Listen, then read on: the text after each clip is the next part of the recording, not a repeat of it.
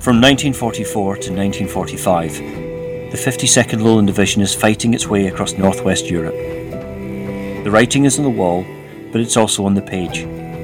The Army Education Branch sends a newsletter out to thousands of men, all pulling together, pushing the enemy back. This newsletter is called The Lowlander.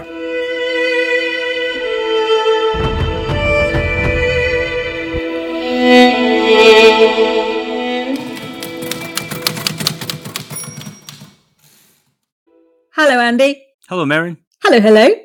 We are back again with the Lowlander, picking out our favourite articles and news updates from the regular service letter that was sent out to the men of the 52nd Lowland Division between the 12th and 19th of February 1945. Indeed, but there's not much news this week, as in we only have three days worth of Lowlander sheets. However, there's quite a bit going on in Europe still, uh, so you just want to remind us what's going on elsewhere. Well, this week was the bombing of Dresden again. We'd got the Mostar operation, which ended in victory for the Yugoslav partisans, about which I know very little. Um, the Battle of Iwo Jima began with American troops under Spruance, and then uh, this was the week in which the British SAS, the Special Air Service, started Operation Cold Comfort, which began with a drop just north of Verona in Italy. Unsuccessful though. So, shall we find out where the jocks are? Well, you remember from last week we were talking about Operation Veritable, um, and we're still in Operation Veritable now, which is the first Canadian Army's operation to clear the Rhineland and the Reichswald Forest. And the 52nd Lowland Division are actually going to join the other two Scottish divisions in 21st Army Group this week. Um, that's the 15th Scottish and the 51st Highland Division. And it's the only time really in the war that they've all been together in the same place. So the uh, 15th Scottish, they cleared the city of Cleve uh, or Cleaver um, on the 11th, and then the 51st Highland Division, not long after that, clear the Ger- the Dutch town of Gennep. Um, now they've secured that, and then passing through them on around about the 16th of February is the 52nd Lowland Division, and they're on the extreme left flank of the whole of this operation. They're they're on the side where the River Maas is, and what they're going to do is they're going to clear a large forest called the Broderbosch. You might know also know it as Afferden Woods because there's a little village called Afferden and a couple of the brigades in the division clear that woods. It's very heavy fighting. They're fighting against German Fallschirmjäger, the German parachute regiments. It's incredibly intensive fighting, and eventually they become stuck on the edge of this wood, and they can't really move for about a week afterwards because the fighting is so hard and so difficult. And one of the things that that um, that slow them up is this castle, and it sticks out in the middle of no man's land between the two forests. It's called the Castle Bleichenbeck, and in there are some German Fallschirmjägers.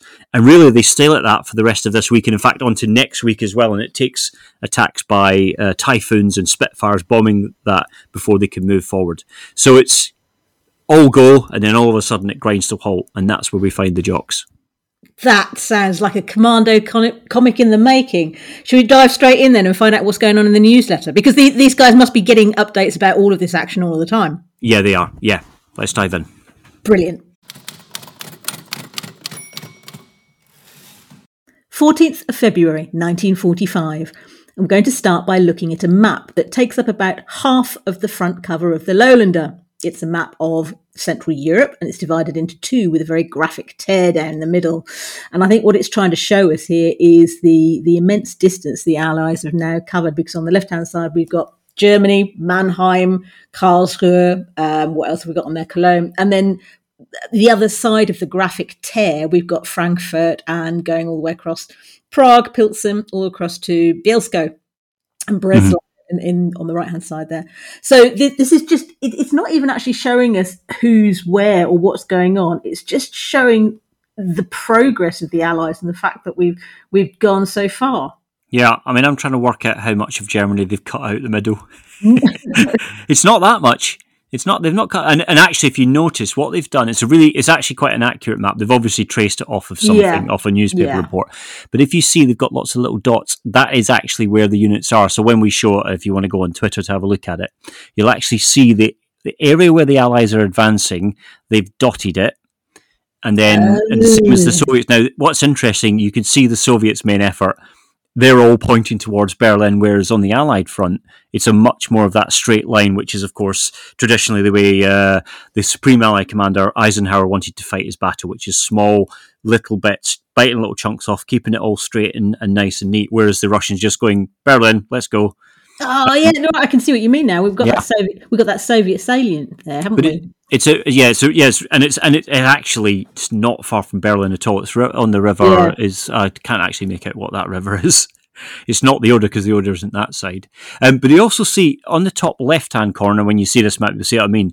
They've got the town of Arnhem, Nijmegen, Kleve, and Goch. Now, Kleve and Goch we were just talking about because that's part of Operation Veritable. yes. But that is where the Allied, that's where the British and the Canadians are, and then all the rest of that side is the Americans and the French, and it just shows you how big the American army is compared to the British army.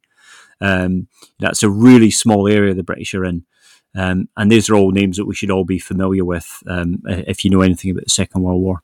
Picking up again on, on the on the date at the top right hand side there again, it being Valentine's Day, which I know, I know they would you know talked about whilst they were over there. But Yeah. this is volume two. This is number one hundred and nine. Oh, Mm. what Now does we that mean? Well, I don't know because it's just occurred to me there haven't been 109 sheets, have there? Well, this is gonna this is gonna kick off a, an investigation because I wonder if the Lowlander. So we only have copies when they're in Northwest Europe, so we've really only got them from about uh, middle of November 1944. This would suggest that perhaps they've started sooner than that. So I think we might have to go back into the archives and have a mooch.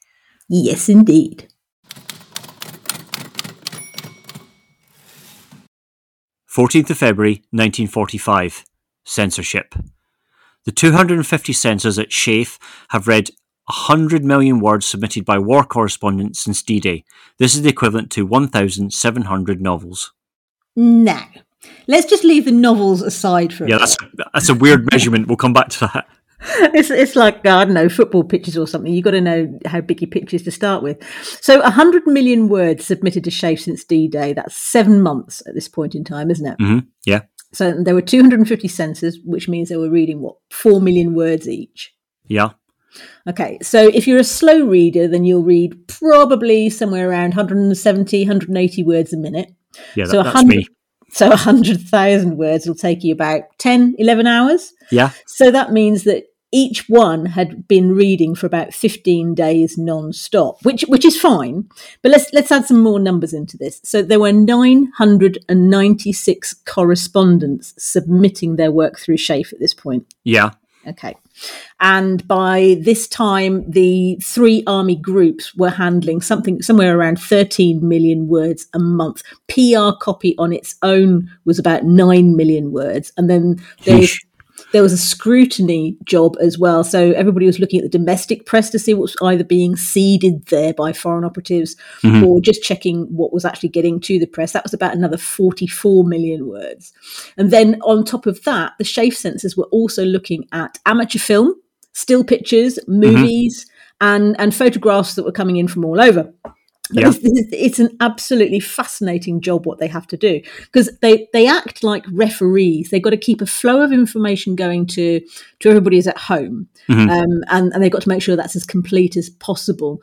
And there's a there's a kind of sense of duty to keep people engaged. They say there's you know no such thing as bad news, but what they are trying to do is to raise morale, and Yeah. yet at the same time, the other side of the coin is that they're also trying to protect the forces against all disclosures that would aid the enemy.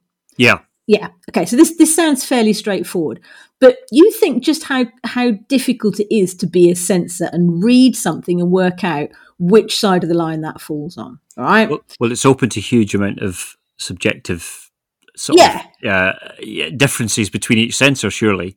Yeah, I mean the, the the archetypal examples are that in Normandy, a chateau is quite a common description. Yeah. So, but do you leave the word chateau in there Mm. because it's common, or do you do you have to make a judgment call at, to what point the white chateau standing against the pine trees on the side of the north facing hillside becomes a problem? Now, there there were lots of um, examples where the censors made life changing decisions. There's um there's an example in Okinawa where an American correspondent had spoken to two Japanese journalists who told him the war was lost, and those those journos sent you know, information off through SHAEF. Somebody will call me if I, if I got this wrong. That's right. But but the censors then took those Japanese journalists' names out before sending the information across to Washington. Because from them onwards, I mean, the, the names had to be given to SHAEF mm. to establish credibility. But from there on in, upwards and outwards, sharing those names would have meant a death sentence. So there was this constant um, adjudication going on. Yeah. It, it, wasn't just oh you can't say that, but it was it was a real judgment call as to what could be said where and when. And the mm. the, the, the other big example of um, the I suppose the remit and the their reach was policy censorship at the mm. beginning of the war. So it wasn't just about, um, oh, you can't mention the name of that place or that person or what's going on. There were the much higher, far more far-reaching um, ideals at stake. And any the, the, example here is that any material that was critical of Admiral Darlan, the, mm-hmm. the Frenchman, the Vichy defense minister, yeah. um, it, it was all completely taken out because um, there, there, was a, a, huge debate as to just what was going to happen if Darlan's plan came to fruition. Because Clark had met with him and negotiated a ceasefire. Yeah. Okay. And and the, the agreement came about that all of Torch's immediate objectives could be realised. We could have the French African army joining forces with us, with, with mm. the Allies. Um, we could we could see Allied cargoes um, being unloaded in North Africa without any problems. But in return, what Darlan wanted was to be High Commissioner of North mm. Africa. Yeah. Now, now that put Eisenhower in a complete fix in the press mm. because, and if, if he agreed with Darlan, then he'd be working with a man who everybody knew had got really strong ties with Hitler. Yeah. But on the on the other com- on the other hand, if he didn't work with him, then the entire North African campaign would be going up against this this potential um, flare up of Vichy resistance. Mm-hmm. Um, mm-hmm. And and so the newspaper editors, particularly in England, were they were absolutely outraged that they've got to try and mask this this sort of change of opinion. Yeah.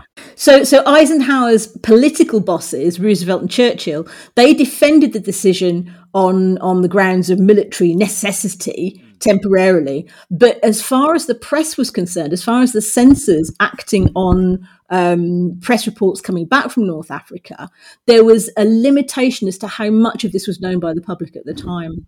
It was it's all fairly academic because Darlan was assassinated on December the twenty fourth, nineteen forty two. Oh. But but he was assassinated by a student who wanted to restore the French monarchy, and he had been following Darlan's progress in whatever news was available. So so it just comes, you know, the, the pigeons come home to roost. Really, yeah. censors are absolutely the adjudicators of life or death. Well, the interesting thing is, I mean, that sounds very un-French, like to be fighting amongst themselves. Um, the the interesting thing is, is sometimes, um, we've looked through some of the newspapers during this time. Um, and often they'll report on a town that was captured the day before, and you think, well, yeah. how does that get through the censor? Like Waldfeucht is a really good example we've talked about before. How does that get through the censor when yeah. the Germans know where that is? Um, and of course, the other side of censorship is uh, not covered in this report is the censorship by um, the platoon commanders and the troop commanders of uh, the soldiers' mail and correspondence, yeah. which is going on. And you think the numbers there are swelling, but every single soldier that sends a letter home, it has to be censored by his officer. That goes up to his company commander and so forth. Uh, before it gets sent back. I mean, that's a, that's unmeasurable almost because some people are writing every single day, and in fact, it's a huge burden for young platoon commanders who are tired. They've got lots of stuff done, but they've got to sit down and they've got to go through and censor that mail and make sure it's um, it's not giving anything away. It's it's a constant source of amazement to me. This the, the fluidity and the the the vast amounts of information that's actually mm. traveling around in different i'm not talking i'm not talking about you know carriers strapped to pigeons legs mm. i'm, ta- I'm talking about the, the the reams of information that's traveling backwards and forwards at a very slow pace relatively to what we yeah. you know consider today and the scope for information to leak here there and everywhere is mm. just phenomenal in in some ways it's it's a minor miracle that anything got done yeah and of course, somebody in the 52nd is is also censoring the Lowlander. Yeah, um, yeah. But but that's for another time. Merryn was talking absolute bollocks here. Okinawa censorship, of course, does not come under SHAEF, which is Europe. Okinawa censorship comes under Pacific Ocean Theatre Command, under Admiral Nimitz.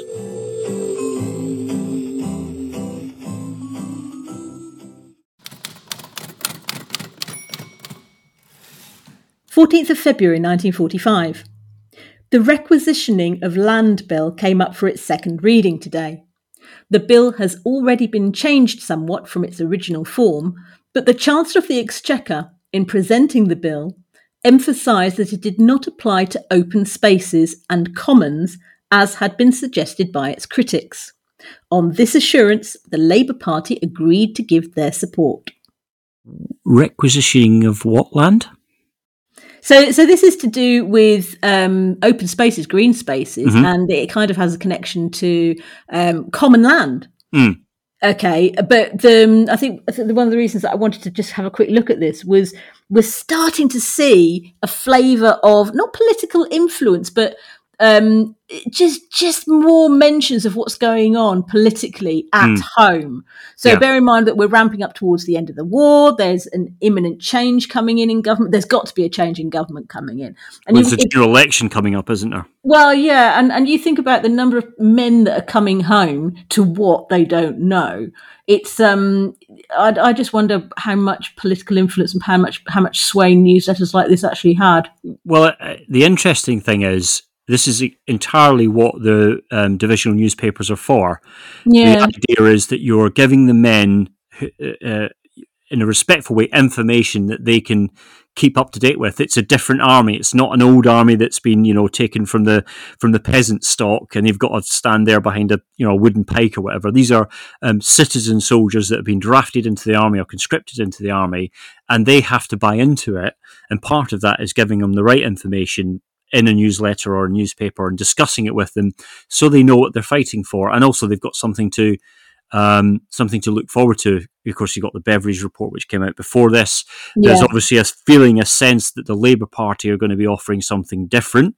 Um, you know, and we all know what happens once they get into power, the creation of welfare state and all that sort of stuff. Mm. So, unlike the end of the First World War, where it was uh, home fit for heroes, which just never happened, this is really important stuff. They'll have remembered their dads, you know, talking about stuff and their mums talking about this stuff. But this is different. This is saying other people have got an interest in you when you get home, and you know this is what your options are when it comes to voting. And of course, um, the Labour Party w- was voted in.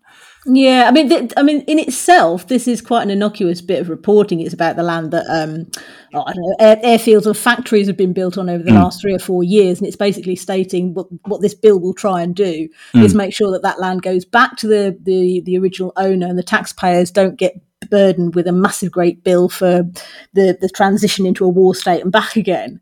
Um, Yeah. It's just, I just. It's really interesting that we're starting to see these mentions of the Labour Party has agreed to give their support. It's just just a little bit, little bit of positioning going. Don't forget, That's Tommy all I'm saying. Tommy McAtkins has a vote.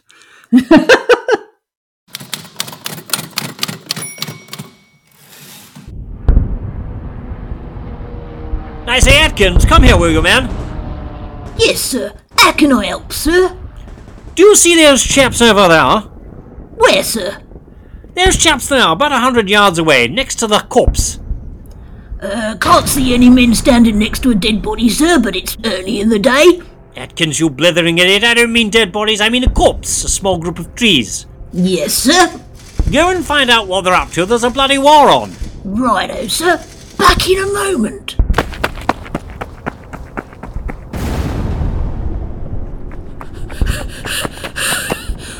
Okay, sir. They're on a battlefield tour. A battlefield tour? We're in the middle of a bloody battle, man. Go over there and find out the details of this battlefield tour. Right, sir. One moment.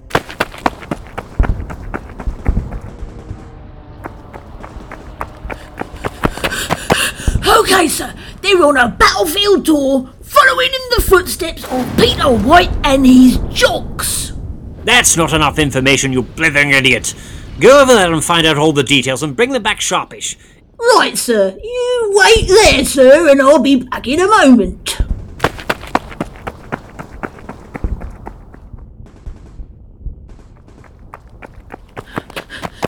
Okay, sir. They're on a battlefield tour. It's the 11th to 14th of October. They are following in the footsteps of the 52nd Lowland Division, and they humbly suggest if you would like to find out any more, you go online to walkingwiththejocks.co.uk. Don't worry, sir. Bloody good show, Atkins. Good job.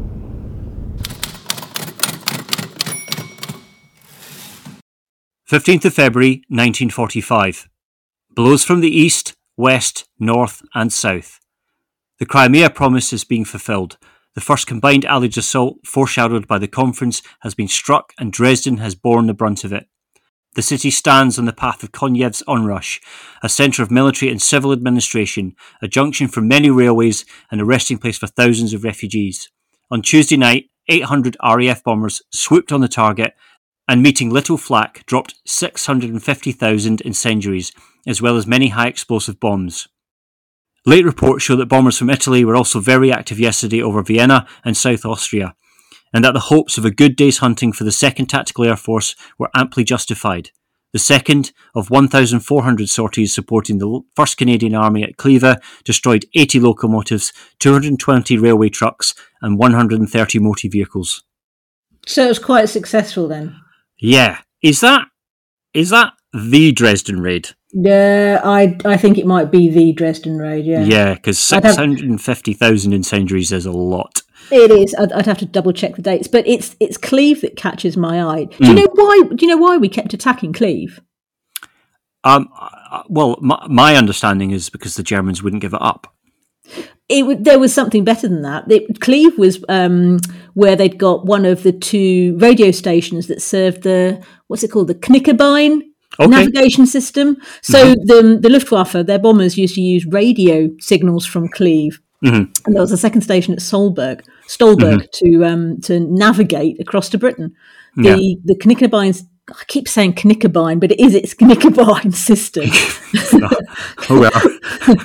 was eventually jammed by the Allies and Yeah. replaced by a higher frequency system, Yeah. um, which was located on the coast, up up up on the, the up on the French coast. But yeah, no, we we took Cleve out because we wanted to get rid of the the, the navigation system.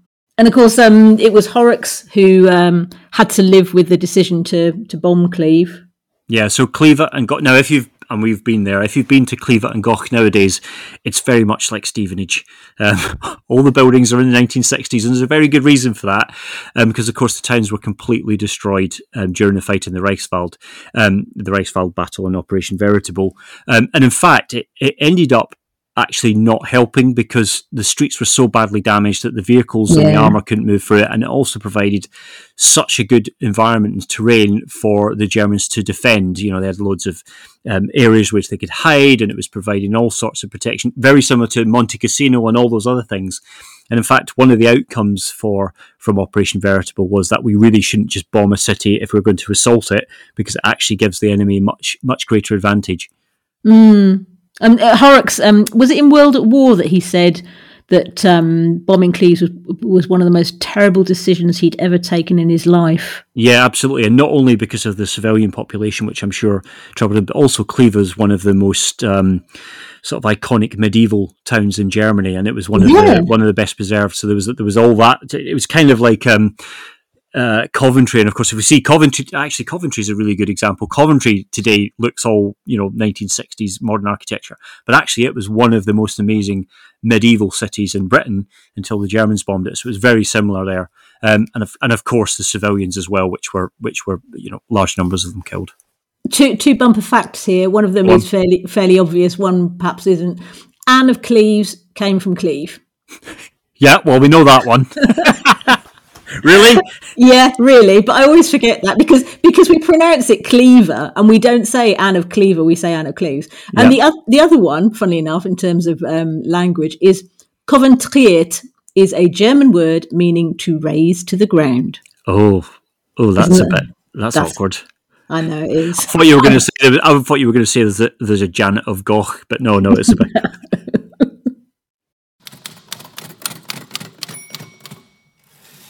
15th of February 1945. Hotter and hotter. Dragons in the fairy tales were always a safe bet for a nice spot of fire belching. But the old fashioned dragon has nothing on the modern crocodile. It was about a fortnight ago when some Cosbys were forming up for an attack that their company commander had an idea it might be a good thing to show his men just how terrifying these monsters can be. With the help of the Croc commander, he laid on a short demonstration. Having explained how demoralizing the weapon is and the need to follow up quickly, he selected a target, a deserted house nearby. For some seconds, the crocodile blazed away. There was no doubt about its effect. The commander was impressed, and his men were impressed too. But there were others on whom the impression was even more pronounced. Because from that empty, deserted house, emerging with their hands above their heads and dejection on their faces, came 23 Boche burning to go. Uh, and on behalf of Andy and Merryn at the Lowlander podcast, I'd like to apologise to any listeners who were former members of the King's Own Scottish Borders. We used the word Cosby, which we understand is deeply offensive to you, and we apologise. Indeed. Well, we had to get that in. That's an official statement because Cosby is the worst thing you can call. I know, I know. And, and maybe we'll talk about that one day. Um, uh, yeah, Crocodile Churchill. I mean, that what, what a bit of kit that is. It's absolutely terrifying. Um, What was it fueled by? well, it had a. it was a sort of mixture of petroleum, uh, napalm jelly, uh, and some rubber, and it, and it fired a jet around about 120 yards or 110 meters. Some people say you could get it up to about 140 meters, but generally the range was about 80, 80 yards, 73 meters, um, and it and it fired at a rate of about 18 liters per second, and it was terrifying. In fact, it's it, it's kind of a terror weapon in that, yeah, obviously it can get into you, and if, if it got into you, if you were a German in a bunker or a building and it got in, it would find its way into the building through all the nooks and crannies, and it would be horrendous. But quite often, and as you mentioned, there are people coming out uh, surrendering. You hear lots and lots of reports. Peter White talks about it, where people see the Churchill and they just put their hands up and say, "Right, no, that's it. I've had enough."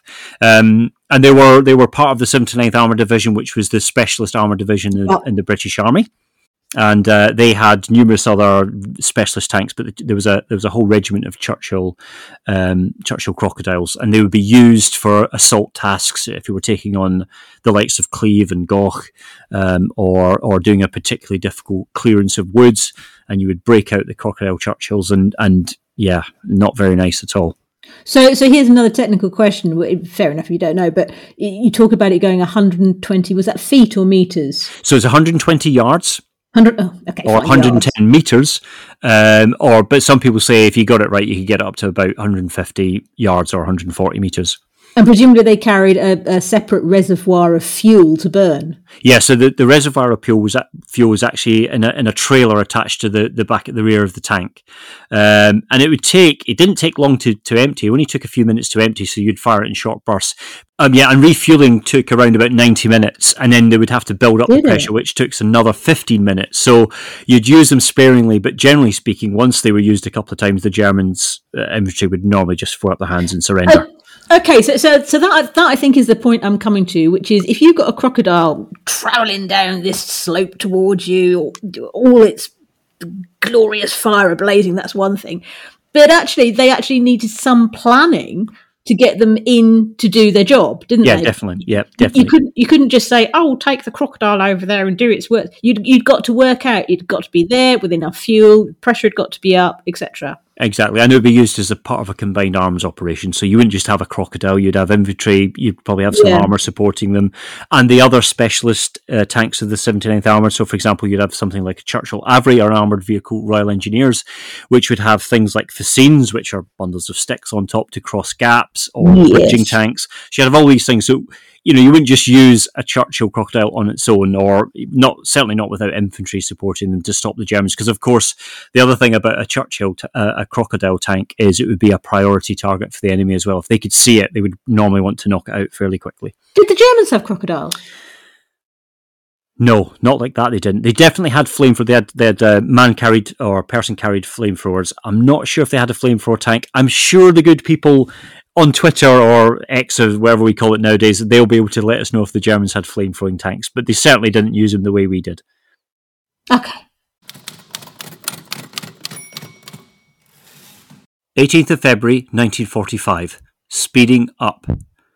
After the dour fighting of the past few days, the tempo of the Cleaver battle seems to be speeding up, and it's the 1st Canadian Army which is setting the pace.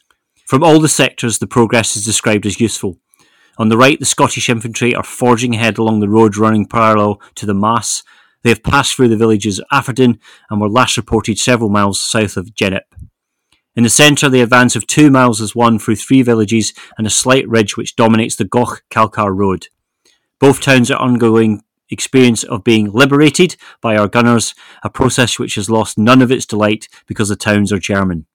The road itself has been cut on one point. Here on Friday night, over 900 prisoners, including para infantry, were taken by one brigade. In general, the flow of prisoners is increasing. On the other hand, the enemy artillery fire is considerably reduced. Eight German divisions, including the vaunted and frequently vanquished 116th Panzer, have been identified. Once again, only from the Echternach bridgehead, now extended a further half mile into a network of Siegfried pillboxes, is an activity reported. The Third Army has thereby gained a valuable stretch of high ground overlooking the next river valley. So it's all going on then. It is all going on, and it's just starting to open up a little bit. I mean, the first part of Operation Veritable was really not very good at all. It was very slow, very plodding. The traffic jam was one of the longest traffic jams ever recorded. That was when three or four divisions were trying to move down one road. Mm. And the Germans had flooded the Rhine, and so the, all the areas around the north and the west and the east part of the, the, the area were flooding. So people were having trouble trouble moving. And of course, we talked already about the towns being bombed, so that the, the, the divisions couldn't actually move in and out of the towns. Um, so it's just starting to open up now.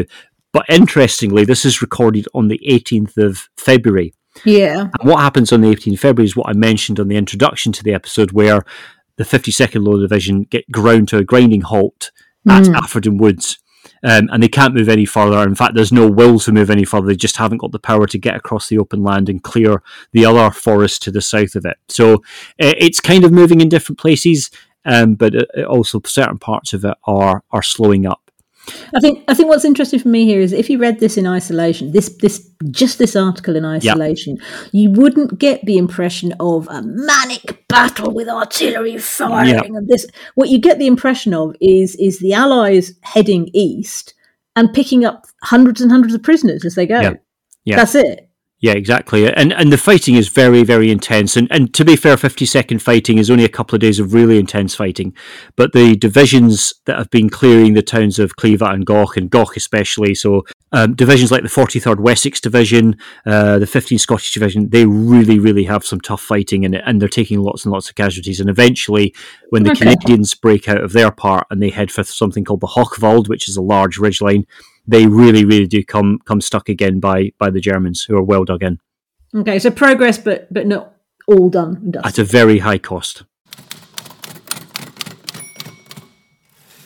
18th of January 1945, Land of the Setting Sun. And I don't know whether to read this straight or to include all the tro- tropes and stereotypes. As long as you don't do the accents, Merryn. As long as you don't do the accents, I think we'll be all right. Okay, all right. Three great American fleets are singeing the Mikado's moustaches. The first, still cruising 500 miles off the Japanese mainland, has, according to Tokyo, for the second day, sent off wave after wave of carrier planes in a six hour pounding of naval and shore installations. The Jap Navy, possibly emulating the Italians, have remained in harbour. The second, with two battleships, continues to bombard the Bonins and may have carried out landings, while the third is silencing the guns of Corregidor. Uh, I, I wonder if the writer of that had had a wee drink. before. I think he'd had one or two, I don't don't know what he's trying to say. yeah, I mean, I, I have to say the, the, the American naval battle in the Pacific is not my strong point. Um, and I have to say, after reading that article, I'm none the wiser. Me neither. And finally, we go to this week's thought for the day from the 18th of February 1945. There is no surer way for men and for nations to show themselves worthy of liberty than to fight for its preservation. Hull's 17 points. So you know who Hull was, don't you? Oh, yes, Rod Hull, the guy with the emu, isn't it? No. Who's Hull? I have absolutely no idea who Hull was. So, so Cordell Hull was the Secretary of State who was put into place by Roosevelt in 1933. He was the longest serving Secretary of State. He served until November 1944. I mean, stability is good, but hitching your wagon to the same horse for that amount of time perhaps not quite as not quite as sensible. In 1945, he got the Nobel Peace Prize for organising or helping to organise the United Nations. Anyway, in March 1944, he issued a 17-point statement covering off the US's foreign policy to date because there'd been a lot of burbling about the end of the war coming up and people not knowing where they stood and what was going to happen next and and what the US's approach was going to be to widespread enemy action still going on and, and complete unrest after a war was over. What he did was he he pulled together a 17 point rehash of his previous statements and speeches it did not go down particularly well. His, his first point was um, that the, America's paramount aim was to defeat its enemies as quickly as possible. And then there were things like, we believe in international cooperation and there'll be no jumping the gun and assuming that everybody's guilty. And, and we all support international courts of justice and each government. Com-. It was all fairly logical stuff. But, but I don't think this this um this sentence comes from that speech. In fact, it's not even a case of I don't. I've tracked it down. It comes from a speech he made in 1942, mm-hmm. and it was a, it was an address that was titled "What America is Fighting For." My address to the nation. It was 23rd of July 1942, and we can listen to it. There is no sure way for men and for nations to show themselves worthy of liberty than to fight for its preservation in any way that is open to them against those who would destroy it for all. It's, I mean, it's always amazing to hear people's speech on this thing. You know, you, you, you hear the names and you see the names and somebody I've mm. never heard of, and you actually hear them talking. Uh, he's not the most inspiring speaker, I'm going to be honest. Um, no. But, but, but you know what? It's actually quite interesting to hear somebody that, that's printed in the Lowlander. It is indeed. Well, on that note, I think we'd better leave it there for this week, don't you? I think that's a good idea, yeah. All right. I'll see you next time. See ya. Bye bye. Thank you for listening to this episode of The Lowlander. The Lowlander was written, produced, and presented by Andy Aitchison and Merryn Walters. This was a hellish good production.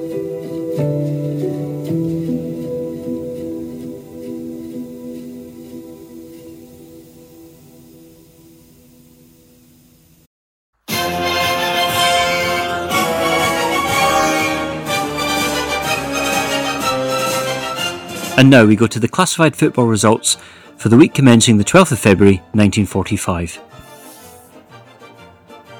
English League North Cup. Accrington 3, Blackburn 2. Aston Villa 6, Walsall 1. Bolton 2, Liverpool 1. Bradford 5, Leeds 2. Cardiff 4, Bristol 2. Chester 3, Crewe 3. Everton 6, Southport 0. Grimsby 5, Rotherham nil, Halifax nil, Oldham 2. Huddersfield 3, Manchester City 1. Hull 3, Barnsley nil, Leicester 2, Derby 2. Lincoln 5, Sheffield Wednesday 3. Lovells 4, Bath 2. Manchester United 2, Bury nil, Mansfield 4, Chesterfield 3. Middlesbrough 2, Gateshead 3. Newcastle 3, Darlington 1.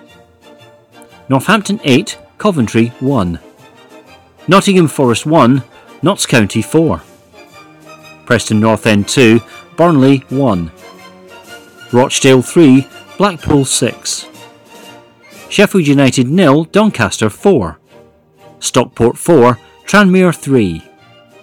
Stoke 8, Port Vale 1.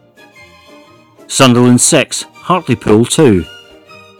Swansea 5, Aberaman 2. West Bromwich 4, Birmingham 0. Wolverhampton 4, Wrexham 1. York 2, Bradford City 2. English League South Cup. Brighton 6, Millwall 2. Charlton 2, Luton 1. Crystal Palace 1, Chelsea 1. Fulham 1, Brentford 0. Portsmouth 2, Arsenal 4. Other match Royal Navy nil, Army 2. Scottish League South. Hearts 2, Albion 1. Dumbarton 3, Rangers 6. Celtic 2, Falkirk 1. Airdrieonians 1, Hibernian 1. Morton 1, Hamilton 2. Motherwell 2, St Mirren nil. Partick Thistle 2, Third Lanark 6. Queen's Park 2, Clyde nil. Scottish League North East. Rangers 2, Dundee 5. Arbroath 3, Hearts 2. Falkirk 1, East Fife 3. Dundee United 6, Dunfermline 3. Aberdeen 8, Raith nil. And this concludes the classified football results of the week commencing the 12th of February 1945.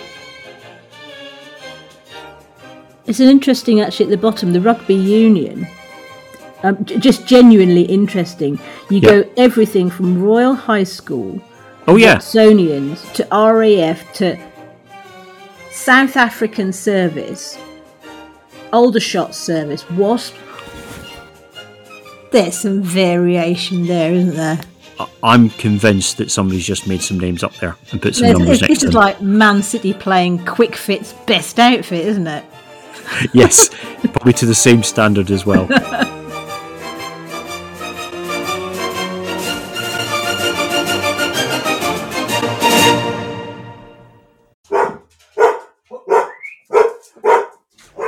They went in there and they just saw the bloody Germans off.